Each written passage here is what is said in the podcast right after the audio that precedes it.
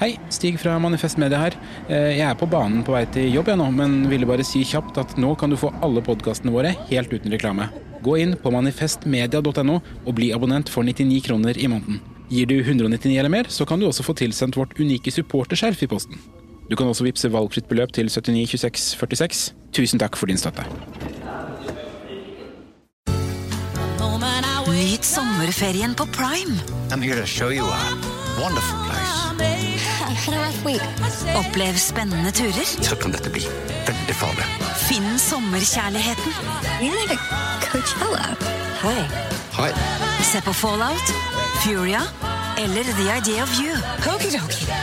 Og gjør deg klar for en sommer full av eventyr. Bare på Prime. Krever abonnement på Prime Video. Liker du denne podkasten? Manifest Media er folkefinansiert, og vi er derfor avhengig av din støtte. Vips valgfritt beløp til 79 26 46, eller gi et fast månedlig beløp på manifestmedia.no slash supporter.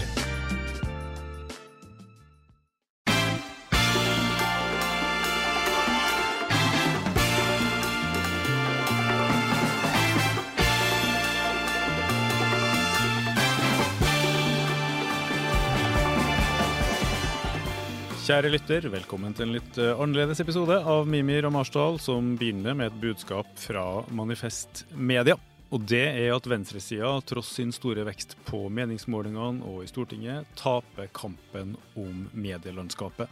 Konsernene styrer mer og mer, tenker på Skipsted, A-media, Polaris. Og ikke minst, i de digitale formatene folk under 45 faktisk foretrekker, finnes det så å si ikke relevant innhold fra venstre i Norge, noe som er livsfarlig. Tenk bare på hvordan Sverigedemokraterna på ytterste høyre fløy har fossa fram blant førstegangsvelgere i Sverige nå, ikke minst pga. sitt overlegne SoMe-game. Vi kan ikke ha det sånn at det ikke finnes relevant innhold i digitale formater. Derfor så vil Manifest Media ta opp kampen, og vi trenger deg med på laget. Du må for det første spre Mimir og Marsdal til dine venner, abonner osv., men ikke minst sjekke ut vårt eh, nye produkt som du kanskje har fått med allerede. Kontrollen. Hver fredag så kommer Mia Hundvin og 50-80-duoen Sturle og Markus og dissekerer ukas største snakkiser og kontrollerer at alt har gått eh, korrekt for seg. Og det her er bare begynnelsen på noe som skal bli mye større, og da vi trenger alles hjelp for å ta opp kampen mot høyresida i de digitale medieformatene som faktisk er framtida. Det var litt uh, housekeeping, som de kaller det i eh, utlandet. Nå skal vi i gang med dagens episode av Mimir og Marsdal. Men Mimir er jo i Amerika. Ja, han er på komitéreise der, og derfor så sitter jeg helt alene i studio i dag. Og hvordan skal det gå, da, lurer du kanskje på? Jo, det skal gå veldig bra, det fordi vi har spilt inn litt. Mange lyttere er klar over at det finnes en personlighetstest. Det har gått en video rundt omkring i sosiale medier der vi blir avslørt, vil jeg si, dessverre. Våre skrøpelige personligheter blir gjennomlyst av Nils Brenna, sertifisert personlighetstester som uh, har med seg testbatteriet som kalles for Big Five. De fem store personlighetstrekkene, kjent fra NRK podkasten, radioprogrammet Sånn er du, og nå også da eh, på Podme, eh, Big Five. Sammen med Harald Eia så gjennomlyser han ulike kjendiser og andre personligheter med det her testbatteriet, som eh, Mimir og Marsdal, undertegnede, også utsatte oss selv for litt tidligere i podkastprosjektet. Vi hadde lyst til å liksom kanskje finne ut av det som kan være litt uløst også oss imellom som eh, programlederduo. Og nå, etter, ettersom folk har masa litt, og ettersom Mimir befinner seg i Amerika, tenkte vi det var et bra tidspunkt for å la dere høre hvordan det faktisk eh, hvordan det gikk til, da, og de dypere analysene den, bak den brutale konklusjonen som Nils Brenna leverte, eh, etter å ha personlighetstesta oss to. Og som dere vil høre, så begynner det hele med at jeg føler for å ta opp eh, ganske direkte med Mimir, noe som kjennes bitte litt uh, uløst uh, oss imellom.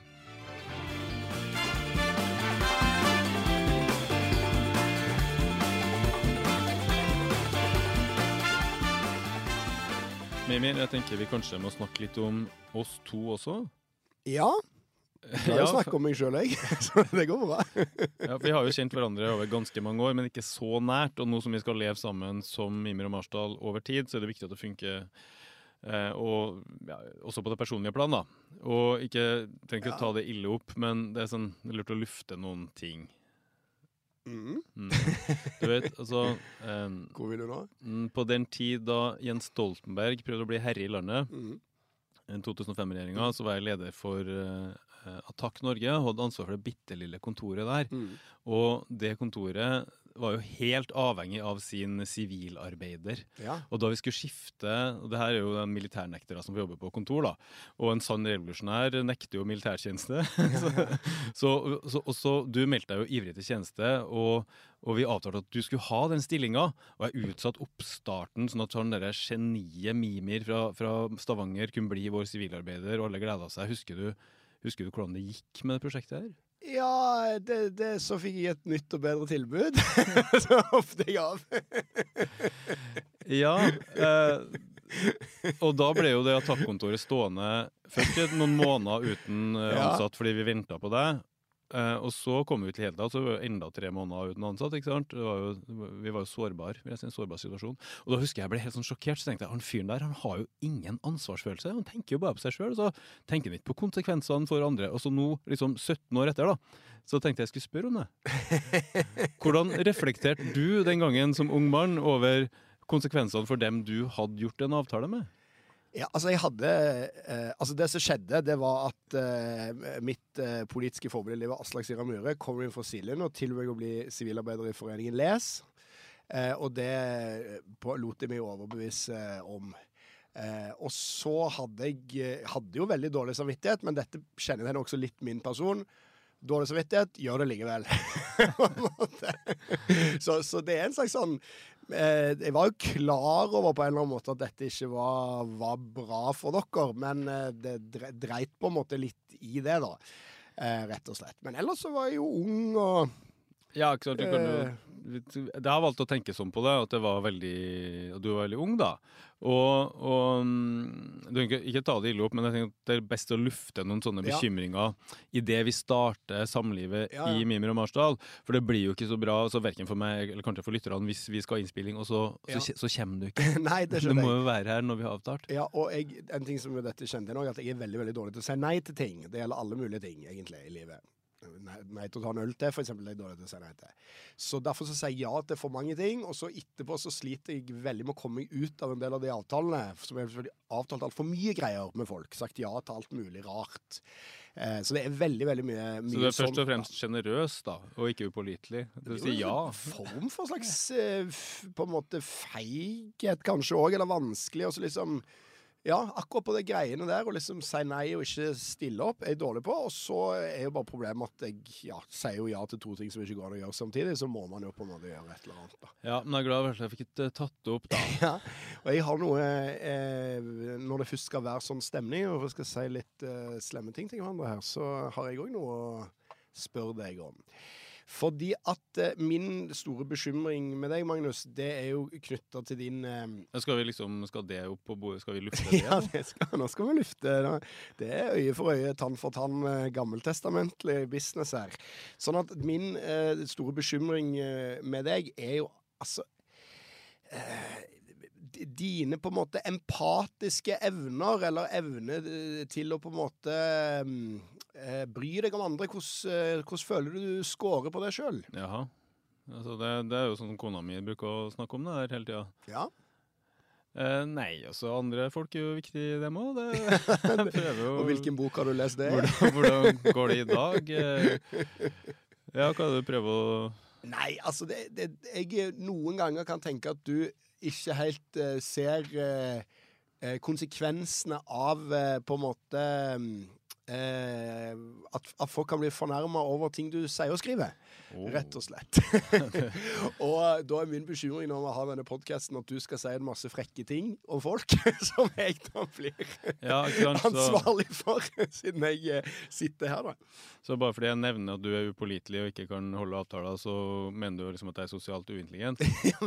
Akkurat det med at jeg er upålitelig og dårlig dårlig avtaler, er jo bare sant. Så akkurat det er jo ikke så sosialt uintelligent sagt. Men, eh, Men ja, nei, jeg, det Det er en slags min autist. en, Ja, og blant annet i, i forbindelse med om vi skulle lage denne podkasten, så du er jo veldig glad i å planlegge ting skikkelig. Jeg er ikke så glad i å planlegge skikkelig. Og så hadde du lagd en sånn powerpoint om liksom hva dette skulle være, da. Og da, da hadde du skrevet ned på powerpointen Livsbejaende, ikke snusfornuftig.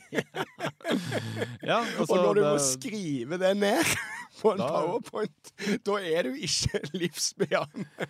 Da er Jo, altså, så, så livsbejaende til å skrive ned. Men du, vet du hva, det ante meg faktisk at hvis jeg lufta en eneste bekymring her, eh, så kom det til å komme noe sånn subjektivt i retur. Så jeg har gått mer objektivt til verks. Eh, Du har jo tatt eh, Big Five-testen, 240 spørringer i Sånn er du-sendinga til Nils Brenna og Harald Lea, som var på NRK.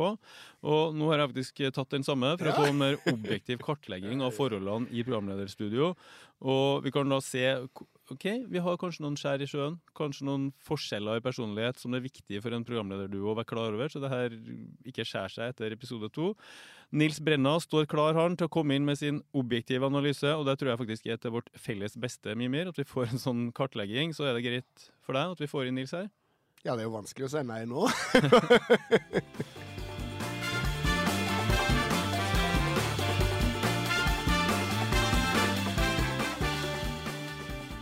Nils Brenna, velkommen. Velkommen. Du må sette deg ved mikrofonen. Nils, eh, du og Big Five med Harald Lea har forskansa dere bak eh, betalingsmuren til podkastrikets eget mordor, Podme. Eh, velkommen ut av Skipsted-konsernet og ut i friluft her hos oss. Jeg jobber ikke i Skipsted, det gjør Harald. Jeg er bare et gissel.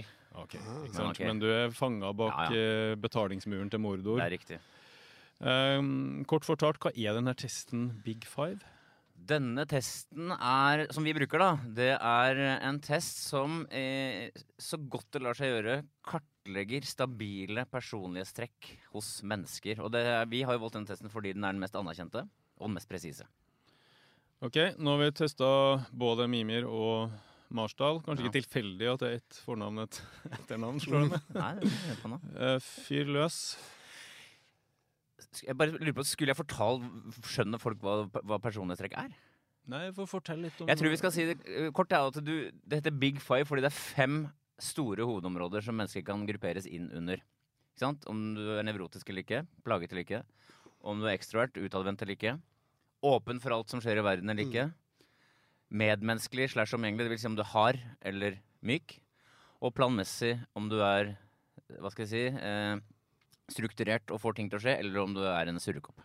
Det er de fem. Og så er det innunder der så er det masse enkeltpersonlighetstrekk som vi skal gå inn på nå. Og hvis det er for store avstander mellom i et sånt par som det her, kan det være Det er? Veldig, veldig artig at du spør om det, Magnus. Fordi man sier, noen har sagt, at det er på to av disse områdene uh, hvor det erfaringsmessig blir mest problemer. Det ene er hvis den ene har lyst til å være ute hele tiden, er sosial, og den andre er asosial. Men det andre er hvis den ene er rotete, og den andre er ryddig.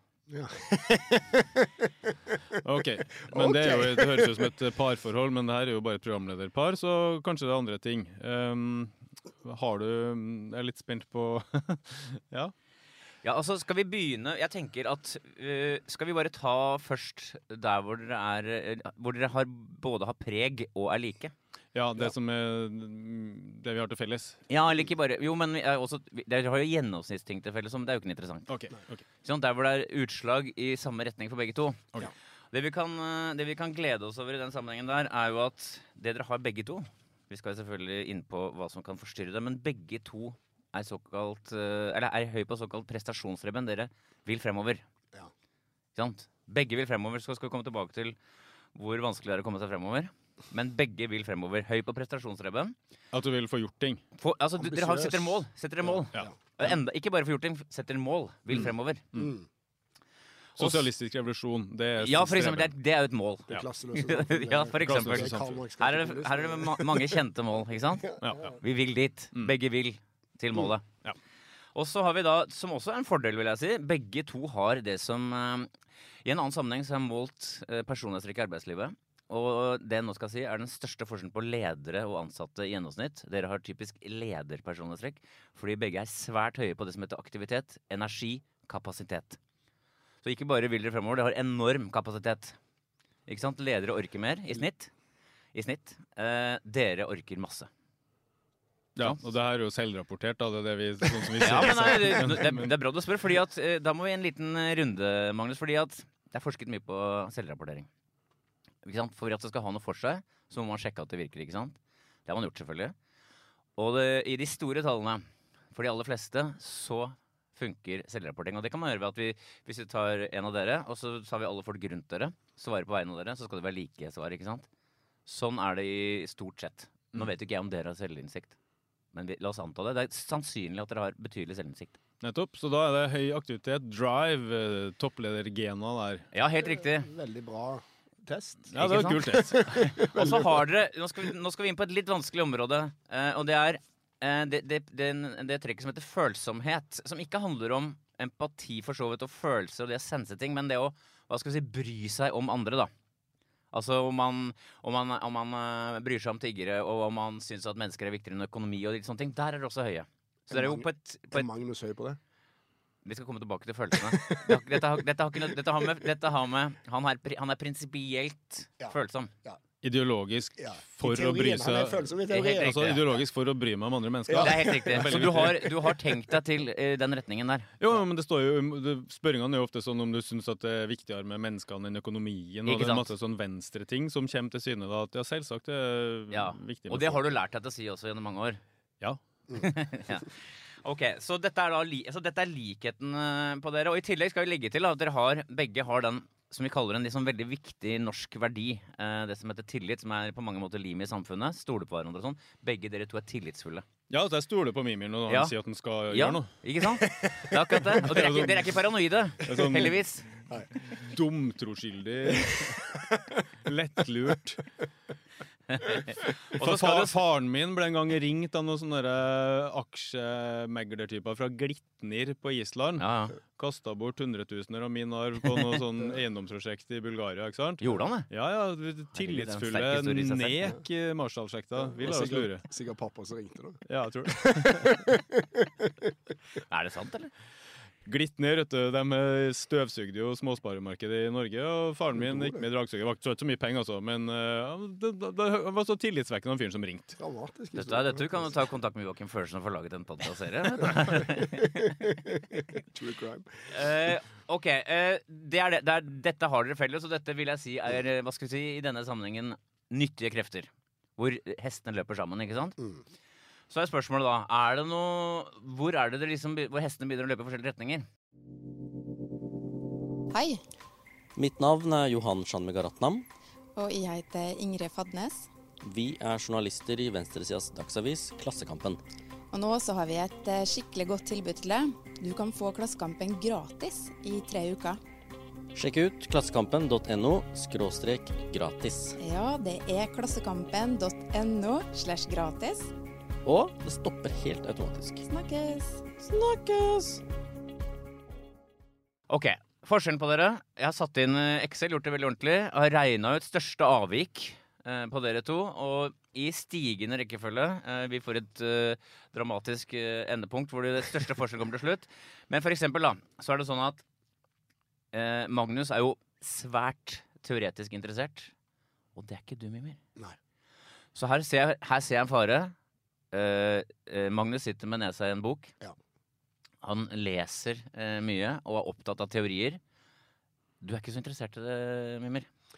Nei, det, det er mer sånn eh, Altså begge med Ingen av oss har jo høyere utdanning, men eh, på en måte Jeg tror jeg er mer eh, Altså prø prøve, føle meg fram, liksom. Og hvis, og hvis det, fun intuitiv. hvis Ja, det funker, så funker det, liksom. Ja. Det er riktig.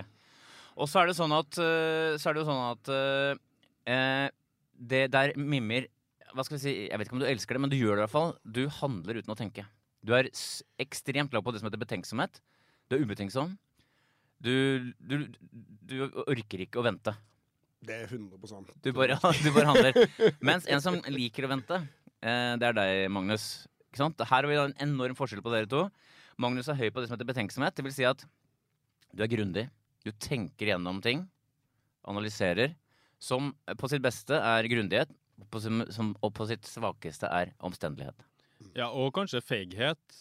Egentlig. Det vet ikke jeg, men- ønske at det var mer som Mimir. Bare sånn what fuck it, vi bare gjør det her. Ikke sant? Vi bare Ja. prøver det. Mens jeg tenker sånn nei, men hva kan gå feil, og kanskje folk syns jeg er en dust. Og, Ja, ja. Men du gjør ikke dumme du- ting, da, for å si det på en annen måte. Ikke så mye, i hvert fall. Nei, altså betenksom inntil det selvhøytidelige, da. Altså, de, de, jeg vil bare si, de dumme tingene han gjør, er veldig gjennomtenkte. Han har tenkt lenge på de dumme tingene han gjør. Ja, en, omstend, en omstendelig prosess fram til det. Det er riktig. Eh, og så har vi da Det som også er eh, interessant her, er jo at eh, Magnus, du er oppi alt en ganske sånn Du er ikke noe opptatt av ditt eget ego, egentlig. Du er høy på beskjedenhet. Ja, jeg føler meg ikke så jævlig skrytete, nei. Nei. Og, og, men det kan jo være den feigheten igjen, da. Ikke sant? At du Ja, ja. ikke vil liksom stikke deg fram på den måten. Så der er det jo noen, kanskje noe mer ekstrovert med han andre. eh, Ja, men dette her er ikke noe ekstratrekk. Dette her er, dette, du har ikke en tendens til å ville rose deg selv for Mm. andre. Mm. Mens uh, Mimmi har jo da svært lav score på beskjedenhet. Altså, Vi pleier å være forsiktige med å kalle folk selvgode, men jeg tror vi kan gjøre det her, eh, Mimir. Du har så lav score. Det er bra, det. Det syns jeg er god egenskap ved meg sjøl. Veldig god egenskap ved seg sjøl. Og det kan jo også, Jeg må jo så legge til her, da. Jeg må legge til her at eh, Som en hobbypsykologisk betraktning Hvis man er selvgod og har glimt i øyet på det, Mm. Da kommer man lettere unna med det. Ja, ikke sant? Mm. Sånn uh, Boris Johnson. Ja. Ja, for, ja. Glad og fornøyd. Har også en rufsinga til felles med Boris Johnson. Sånn enebarn fra en ganske egentlig privilegert bakgrunn i Stavanger, som da ser ut som en sånn uteligger i norsk offentlighet, uh, akkurat som Boris Johnson. Ja, ja, det er bra. Det er sj- sjarmerende rufsing. Uh, og så har vi da eh, Den største forskjellen på dere er at Magnus, du er en kontrollert type.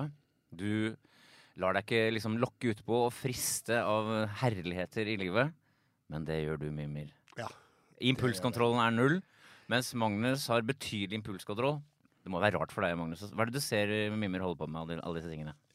Nei, det er ikke så lett. Altså, vi har jo vært innpå det. Han skulle gjøre en jobb som han har forplikta seg til. Plutselig så gjorde han noe helt annet, og vi sto med et tomt kontor i Attack Norge, og han ga vel faen i det. ikke sant? Og jeg hører jo den profilen du leser opp på Mimir, det høres ut som en reality-deltaker. Han er det. vil, Ja, sant? Det- ja, men her det. Ja, men det er akkurat det de kaster, at de skal ha inn en eller annen sånn derre Ja, en, en sånn, da, med lav impulskontroll, som du kan få til å gjøre manipulert og gjøre mye rart foran kamera, da. Det er riktig. Jeg kan også legge til to ting til. Det ene er som dere har vært inne på. Altså, em, eh, Mimir er ganske høy på det som heter ekstravert varme. Det vil si, han liker å snakke med folk. Han liker folk. Ja. Mens, eh, mens Magnus eh, han har da svært lav score på det som heter ekstravert varme, så han, så han liker ikke folk. Går, går han på ekstrovert kull? Og ikke bare det, her, legger, og her, legger, her legger jeg til uh, på Magnus at han er lav på ekstravert varme. Han, han liker ikke folk, og han også la på eh, åpnet for følelser, så han forstår ikke folk heller. Nei. Ja, ja. Det er kanskje derfor jeg ikke liker dem. Men du har tillit til dem. Ja, ja, veldig Du tillit til ikke. Jeg tror ikke at de er onde. Nei, Jeg bare skjønner ikke hva de holder på med. de interesserer deg ikke. Jeg er så middels. Jeg vil si det så middels. Jeg er jo litt interessert i ungene mine og sånn, da. Ja da. Så her har vi da noen betydelige forskjeller, som dere skjønner. Og dette gir jo mening. Men så, men så? Mimir han forstår folk og er interessert i prøver å si. Han, altså for, eh, for, å si, for å være litt pirkete, han er enda mer glad i folk enn han forstår folk. Ja, ikke sant? Ikke sant? Men han, eh, men han liker dem liksom han, Men han er gjennomsnittlig god ut fra disse Nå er ikke sant, skal, fare, men skal være litt forsiktig med å liksom tolke altfor mye ut av dette. Men ut fra testen så forstår han folk ganske godt, men han er godt og gjennomsnittlig glad i folk. Ja, okay. så det er do- dum som en brød, blid som en sol. okay, men, men som, eh, som programlederduo, da, hva ender vi opp med her? Altså, hva, hvor er, hva blir utfordringene, tenker du? Som- Altså Jeg tenker, skal, jeg- vil bare først oppsummere Mimir veldig kort. Ja, eh, ja. Og så skal jeg oppsummere deg, Magnus, bare så folk har det klart for seg. Mimir er en ubetenksom, selvgod, sinna surrekopp som ikke er til å stole på. Fordi han annet har lav impulskontroll. Men han har også samtidig evnen til å ha dårlig samvittighet. Ja, og da tenker jeg, hvem, på venstre, hvem i den norske velgermassen skal stemme på det der? Ja, men det er jo ikke sant? Intet menneskelig er meg fremmed, ikke sant? Ja, ja, ja. Ikke sant? Hvor ble det de jævlig polit, eh, hvor ble det de jævla polerte politikerne? Ikke der hos Mimir, i hvert fall. Nei. Så det er noe, det er noe dypt menneskelig over ham. Og så vil vi deg, eh, Magnus. Du er da en teoretisk pliktoppfyllende streber som verken liker eller forstår folk. Ja, og, hvem, og hvem skal stemme på det der? Som i, som i tillegg eh, bruker litt for lang tid til å ta beslutninger. Ja, altså Sitte på kontoret mitt og tegne perfekte strategier på skrivebordet, før jeg da målretta skritter over tiggerne på vei til T-banen. og jeg skal hjem og, og rydde i vinkjelleren. Det er, ja, det, er- det er omtrent det bildet du tegner som høres presis ut, ja. Ja, men eh, det er ikke noe problem, da. Det er jo bare Men la meg si det sånn, da. hva tenker du om det her, da? Hvordan, Når du har sett på testen, hvilke følelser har det vekka hos deg som, ja, som velger? Du stemmer vel ved valg, Nils? Jeg har jo, ja, absolutt. Jeg har jo fått noen assosiasjoner her. Ja, men og hvis du zoomer litt ut, da, så vil jeg jo si at eh, At mimmer er jo på mange måter hva skal jeg si, blodet og kroppen og hjertet. Det banker og slår. Mens du, Magnus, er hodet. Å ja, så du kan tenke så, altså, Jeg vil- eller- Som et lag, liksom? Som et, ikke sant? Og, og hva er det jo Mimir eh, har evnen til å komme seg rundt eh, og markere seg mange steder. Etter å ha rota seg litt bort og sånn, så kom, møter han opp. Men det er, det er jo veldig bra for Mimir å ha noen som hva skal jeg si, både strukturerer ham, og som hva skal jeg si, holder han litt grann, eh, igjen når han skal buse ut med ting. Og det er jo ikke noe tvil om at du på kontoret, Magnus, du kan sitte og gjøre disse tingene. Det er ikke noe tvil om at du kan utfylle Mimmer. Mimmer har godt av en som kan eh, jorde han og strukturere han. Og du, Magnus, har veldig godt av at det er et levende menneske som er ute og snakker med levende mennesker om levende menneskers eh, hverdag og politikk. Ja, ok, Så i stedet for å tenke at eh, jeg skal reformere han der, så tenker jeg sånn som på, på Rosenborg, da, komplementære ferdigheter. Helt riktig. Eller som, jeg, eller som eh, i en sammenheng så hørte jeg han Chirag i Karpe si, og du blir jo da Chirag, Magnus. Magdi er gassen, jeg er bremsen. Ja, Ja, ikke sant? OK, så det her er Ja, hva tenker du, Mimir? Nei, Jeg tenker dette stemmer med, med ganske godt med det bildet jeg har eh, eh, av deg på forhånd. Eh, Aslak Sira Myhre, og flere ganger har vært innom han i dag, han sa til meg at han, han er usikker på om du forstår hensikten med skjønnlitteratur. Det aldri føler jeg er en ganske god beskrivelse. Altså, det er jeg helt enig i. Jo, men Magnus han kan, han kan lese seg til uh, Han kan lese seg til dette. Ja, men jeg var jo en, eh, en racer på Morgan Kane da jeg var 11. Ja, Ja. Men det var det, liksom. ja. For du leser ikke skjønnlitteratur, det kan du avsløre nå, Magnus. Ja, det gidder jeg ikke. Altså, jeg leser, se. jeg leser litt av og til, men herregud. Du er som flest fleste andre menn, da, det skal sies. Det ligger jo så mange sakprosabøker foran på lista. Ikke sant, fordi det er nyttig. Så kom, ja, det er jo interessant. Du, du er inter ikke sant? Det som er interessant, jeg tar en liten ting her. Du er så høy på uh, åpnet for ideer, altså teoretisk nysgjerrig, at du syns det aller meste i verden er interessant, bortsett fra mennesker. Og den, skjønne, den, den, den skjønneste litteraturen Ja. er jo den teoretiske. Ja, Ikke ikke sant. Ikke sant. Nei, altså, men sånn utfordringsmessig så er det jo sånn utenom det rent sånn prosaiske at jeg må møte opp og ikke være i BH-gran når vi skal spille inn.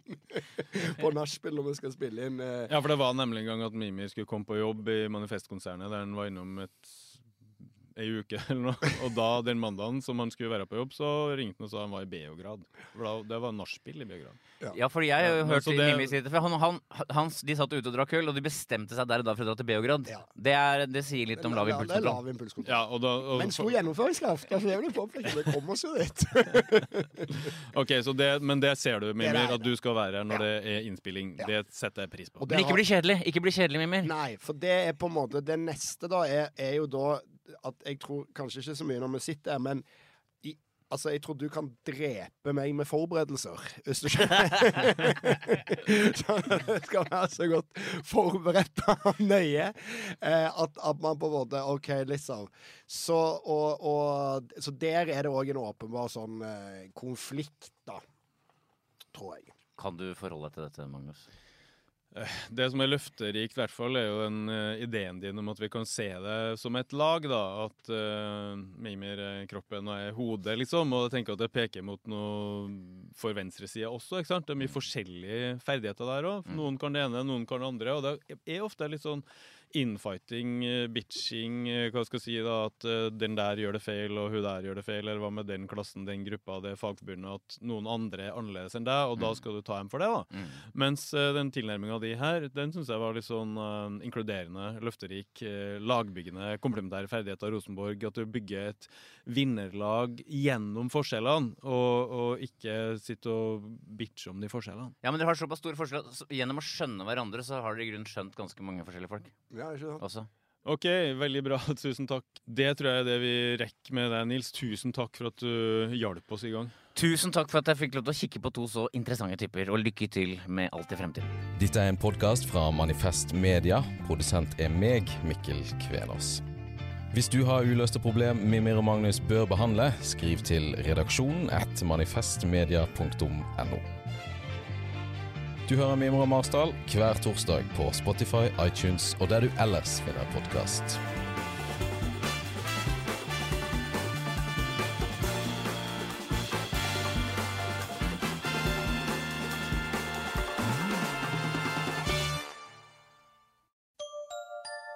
Likte du denne podkasten? Da trenger folkefinansierte Manifest Media støtte fra deg. Vips valgfritt beløp til 79 26 46, eller gi et fast månedlig beløp på manifestmedia.no slash supporter. Produsent for denne podkasten var Mikkel Kvenås. Ansvarlig redaktør er Magnus Marsdal. Du har hørt en podkast fra Manifest Media. Vi er folkefinansiert og avhengig av din støtte. Gå inn på manifestmedia.no og bli supporter, eller vips valgfritt beløp til 79 26 46. Ansvarlig redaktør er Magnus Marsdal.